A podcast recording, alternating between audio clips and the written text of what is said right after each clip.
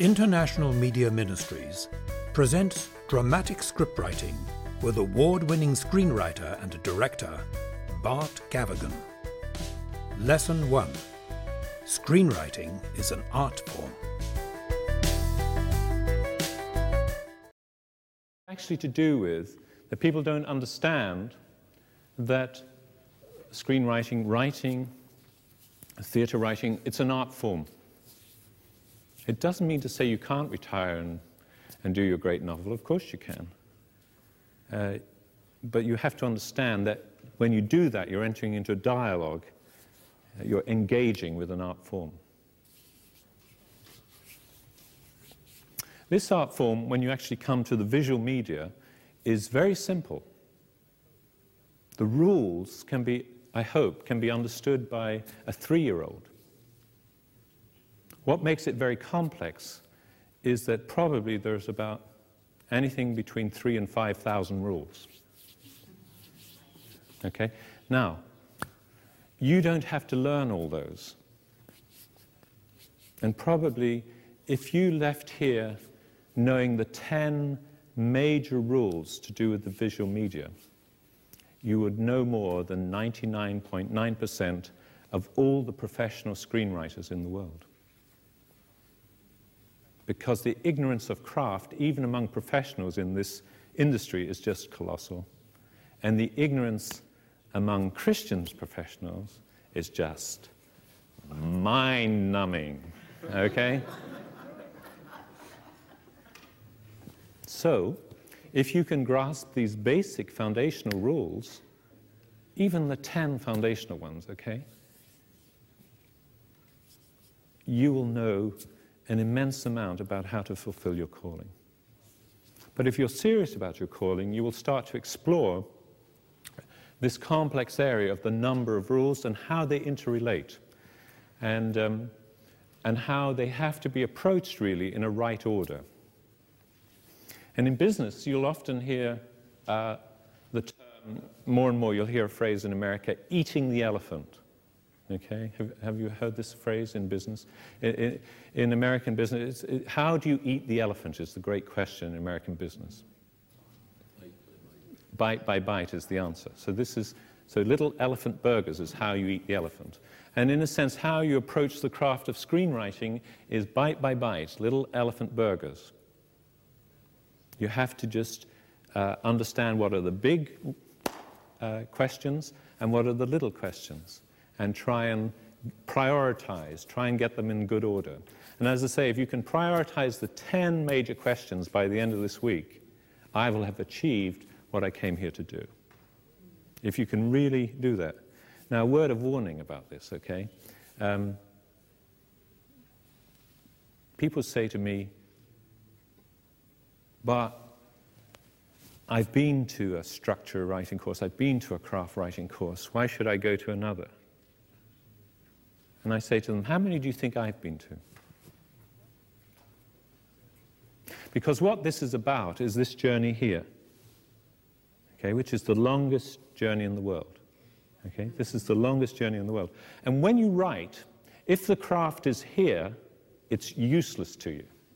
It's no good. You have to sort of go to the manual. It's like running a c- computer. And if you have to look, every time you're going to type out a sentence, you have to look up the computer manual and say, I see, I hold this key down. That's no good to you. Craft is only good to you when it comes instinctive, when you actually know these rules instinctively. But certainly craft will enable you to be able to see what's right and what's wrong with any script, whether it's three minutes long or whether it's an hour and a half long. It's not to do with size, this. It's to do with the nature of story. But, and this is the problem, knowing craft in your head will not bring you to that point. There is no way you can read a script if craft is just in your head. It has to be here. It has to be right in your being. You have to start taking it very seriously. You actually have to start taking very seriously the fact that God's put his finger on you and said, I am calling you, I am anointing you. You have to start believing that you have the gifts, the heart, the desire in you to do these things. Oh, by the way, if you are pursuing writing, directing, making films, because you think that's a good thing, or because you think that's a holy thing, or because you think that's an important thing in the church. You have no calling in the media. None. Go away. Do something you're called to. Your calling is what sets you on fire, okay? Your calling is what is, is, is a passion in you. Your calling is what God put in you, and you can't do anything else, okay? There is a place for you in the media if you don't burn in that way. It may be to raise money. It may be to facilitate others. It may be to put yourself in the breach, as, you know, between those who have that calling and the church, which doesn't understand the calling, by and large, okay? But you don't have that calling, unless it's your meat and drink, unless it sets you on fire. You do not have that calling, okay? And you certainly will never become more than mediocre. So what you aspire to is what you get.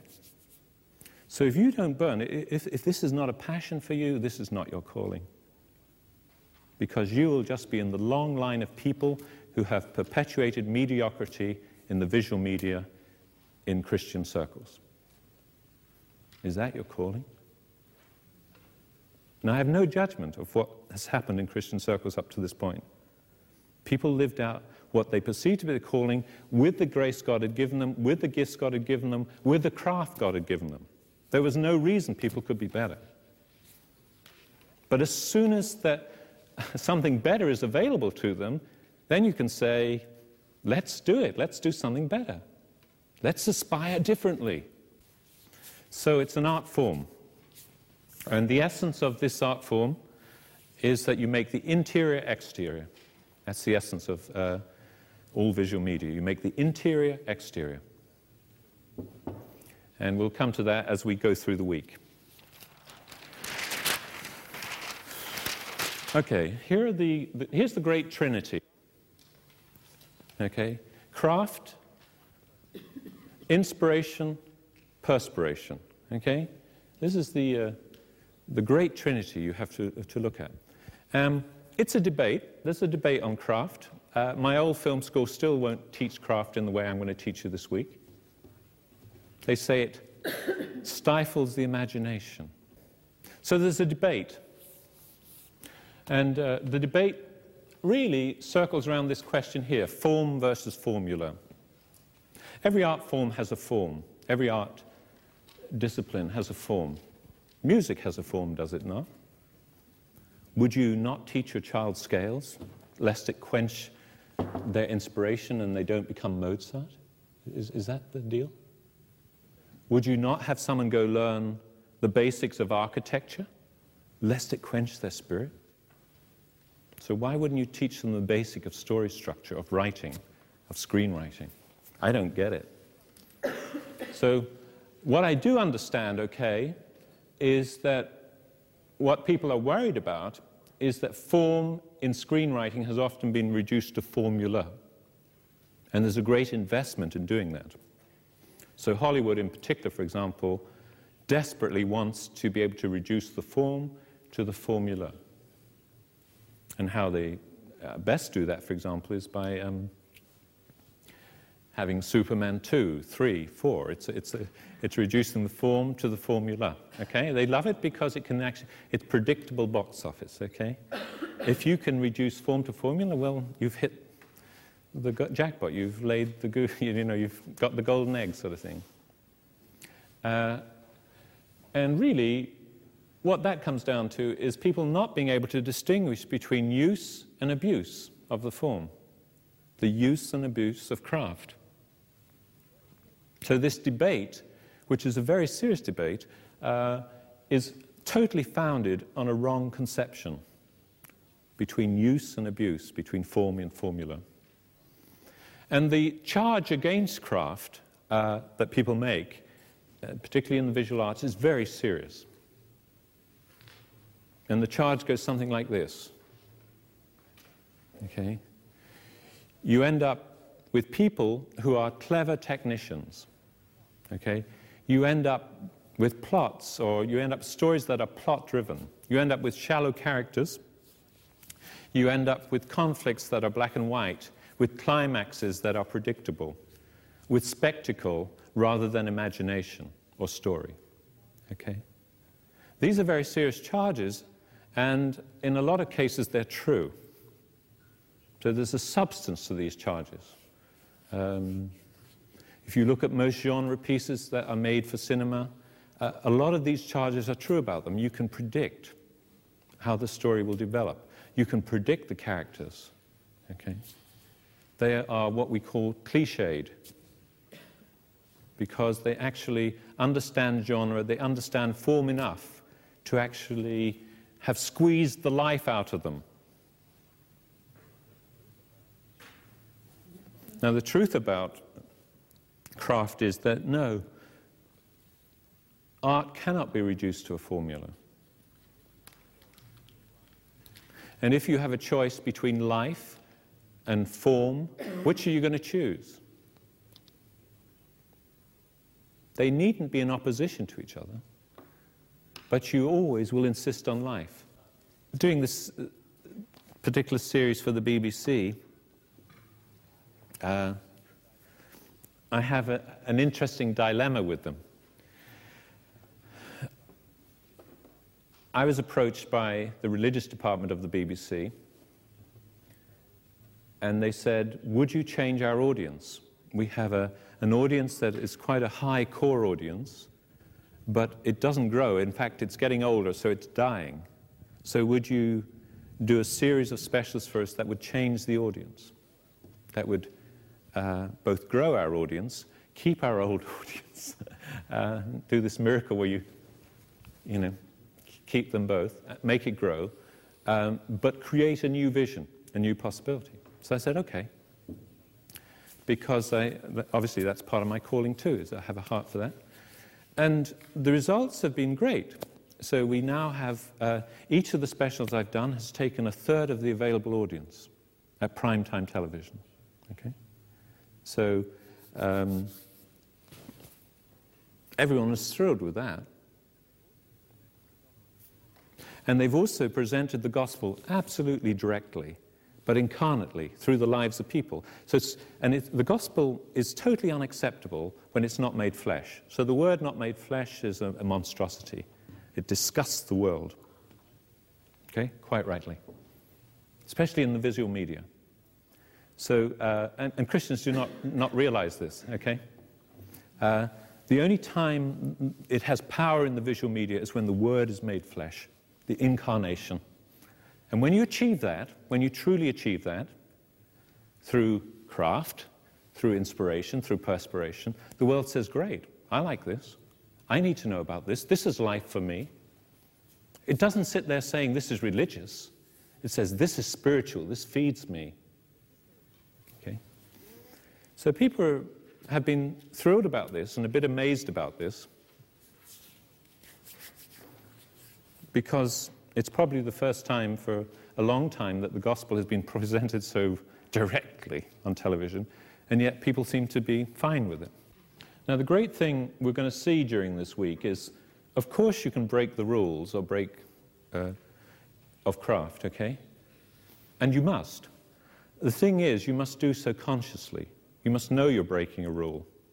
Otherwise, it'll be a disaster. If you didn't know there was a rule in the first place, to break it is usually disastrous, because that rule comes from five thousand years of a conscious storytelling. Okay, and let's... Um,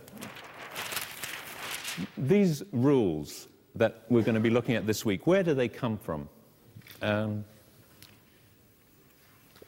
well, they've existed since prehistory, and you'll certainly... We'll look at, say, um, a, a particular story in the Bible about David and Absalom. We'll look at that maybe later this morning or later today, where whoever wrote that story understood the rules. There is no way, as you'll see, that that story could have been written by someone who did not, instinctively at least, understand the rules of storytelling. It's probably the best told story in the Old Testament. Okay. Um, most people think of the rules in terms of the Greeks, Aristotle. Uh, Aristotle, in a sense, focused. He took the rules of story structure, of writing for theater, of drama, and he clarified them. But the most important thing that Aristotle said is don't think of these as rules. Think of them as helps, as principles, and if they help you, use them, and if they don't help you, don't use them. So they weren't rules that were rigid, they were rules that were flexible, they were helps, they were things that you could use or not. Okay? And then, as happened a lot in history, when we came to the Middle Ages, the Middle Ages loved one thing, okay? It loved to codify things. It loved to make things into rules, rigid, you know? So again, I mean, if any of you know church history, like Thomas Aquinas, say the great theologian, one thing Aquinas said was to his followers was, don't make all this rules. You know, when I die, for goodness sake, don't make this rigid. And what was the first thing they did? Thomistic philosophy, Thomistic theology, you know, um, they made the rules. Now, when that came to Hollywood, Hollywood just loved this, as I said. They just loved the idea there would be rules. And so what you actually have is, is that this craft is often taught as a series of rules. What I'm trying to say to you is I will call them rules, but think of them the way Aristotle said, as helps, as principles, which you use if you need to, which you use if they give you the life that you want. If they don't give you that, go back and look at the rules and say, you know, how do I get around this? How, what do I do here? What am I doing right or wrong? Okay, and remember when I say screenwriting, I'm always saying visual media. If you're writing for anything visual, it doesn't have to be film, so screenwriting. What, uh, what is the heart of all story, okay, as, a, as an art form? Okay?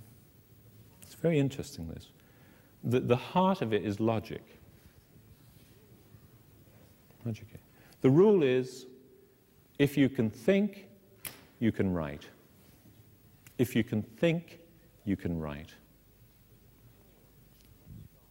So the core of this art form is architecture. This is very important. It's not visual imagination. Though if you have visual imagination, good for you. That's wonderful. But it is not the prime resource, the prime goal. The prime goal is architecture, logic. Can you think? Can you think clearly? Can you? Okay. This is a famous quote uh, from Adventures in the Screen Trade by William Goldman, where he says, screenplays are structure. Screenplays are structure.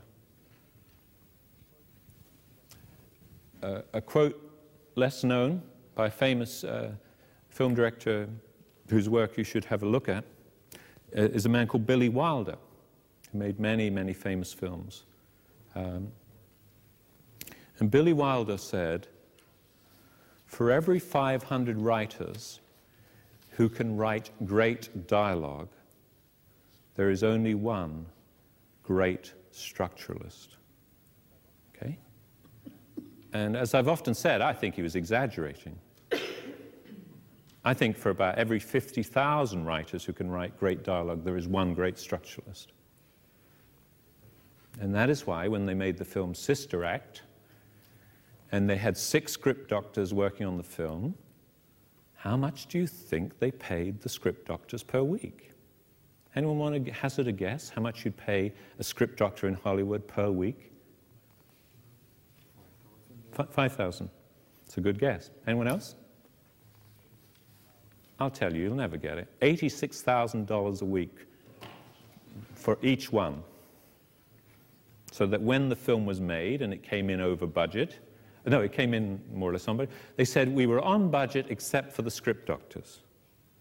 Because they're costing us half a million dollars a week. And was that a good investment? Yeah, that was the best thing they did on that film. That was the thing that saved the film's life, that made it work, was they were prepared to pay eighty-six thousand dollars a week for the, the best script doctors they could find. Okay.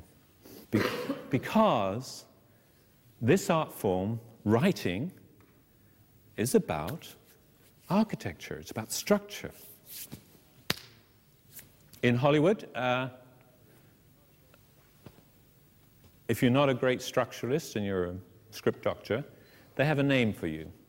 They say you're a body and fender writer.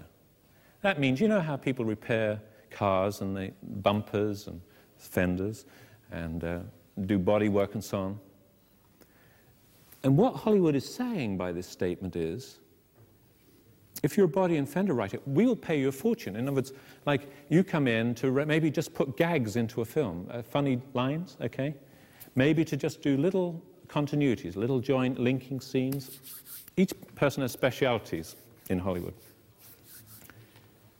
But you're not the bee's knees, you're not the big deal. You're just a body and fender writer. The big deal are the great structuralists. If you're a great structuralist, they will beat a path to your door. Uh, they will offer you unbelievable things if you're a great structuralist, okay? Because you're the one who's going to make it work. Okay, so what's craft going to do for you? What, what's what I'm teaching this week going to do for you? First thing, it's going to maximize your talent. Um, again, you know, like, gifts have nothing to do with you. You, you better be humble about them. By, being humble about them means just owning them, okay? So I would match my imagination with, against anyone's, okay? And the reason for that is very simple. I had a very unhappy childhood, you know? It's no big deal. When you have a very unhappy childhood, you have a very developed imagination, okay? But what all the things I learned, including film school, at this wonderful film school, what they did not teach me was how to maximize that talent. The only thing that maximizes that talent for you is craft. So craft will maximize your talent. And how it does that, and here's the, so write this down, uh, craft gives you the questions to ask. Now, without these questions, you'll never be a great writer, but it won't make you a great writer. What it does, what it, and what it'll do is it'll stimulate your subconscious. In other words, um, if you say to me, uh, write an article for me on Belgium. Okay. Do you think that stimulates my subconscious? Or do you? Do you? It's an, an honest question. Do you think that stimulates my subconscious? Not particularly is my answer. You know, if you say to me, uh, write an article on I M M and make it one hundred words long and sum up the essence of what they do, do you think that stimulates my subconscious? Do you understand what I'm getting at? The more specific the question that confronts you, the more specific, the more concrete, the more down-to-earth, the more your subconscious actually starts to get stimulated. So as you take the questions craft puts in front of you, as you start to apply it to your work in the order you should and so on, you suddenly find that writing becomes different. It's not a big deal anymore. The big deal is perspiration and inspiration, okay? The focus becomes quite different. Um, the temptation to despair. In other words, it, it will reduce your temptation to despair.